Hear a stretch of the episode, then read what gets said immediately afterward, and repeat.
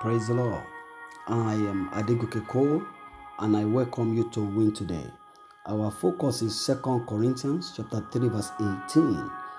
But we all with open face beholding as in a glass the glory of the Lord are changed into the same image from glory to glory even as by the spirit of the Lord.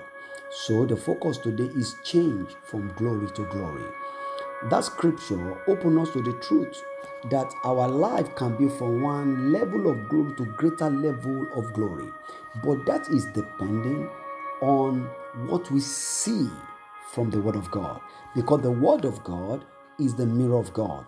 And he said, as we behold in a glass the glory of the Lord. So, number one, he said, our eye faces must be open.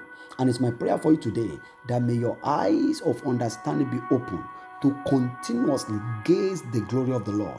What you, when you look into the word, it is what you see in the word of God is what you will become in the world. And that is what happens for you in your life. That's why it's important for you to look closely to with open faces into the word of the Lord. Don't look at the letter. The Bible says the letter of the word killeth, but the spirit of the word giveth life. So when you look into the word, you need a revelation of God. You need to see as empowered by the spirit. That's why he said we are changed from glory to glory, even as by the spirit of the Lord. I like you to understand that there are marvelous promises. There are wonders in the word. There are healing in the world, prosperity in the world, marital peace in the world, greatness in the world, glorious life in the world. But you have to see it, and it takes the Spirit of the Lord to help you to see because it is what you see that you seize, is what you see that you become. And that's my charge for you today that may God open your eyes to continuously look into the Word of God with open faces.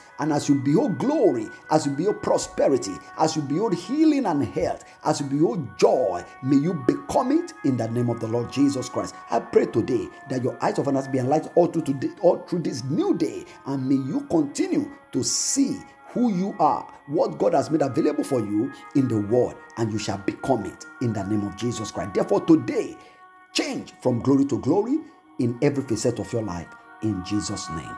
Amen. Till I come your way again, keep winning with Jesus. Amen.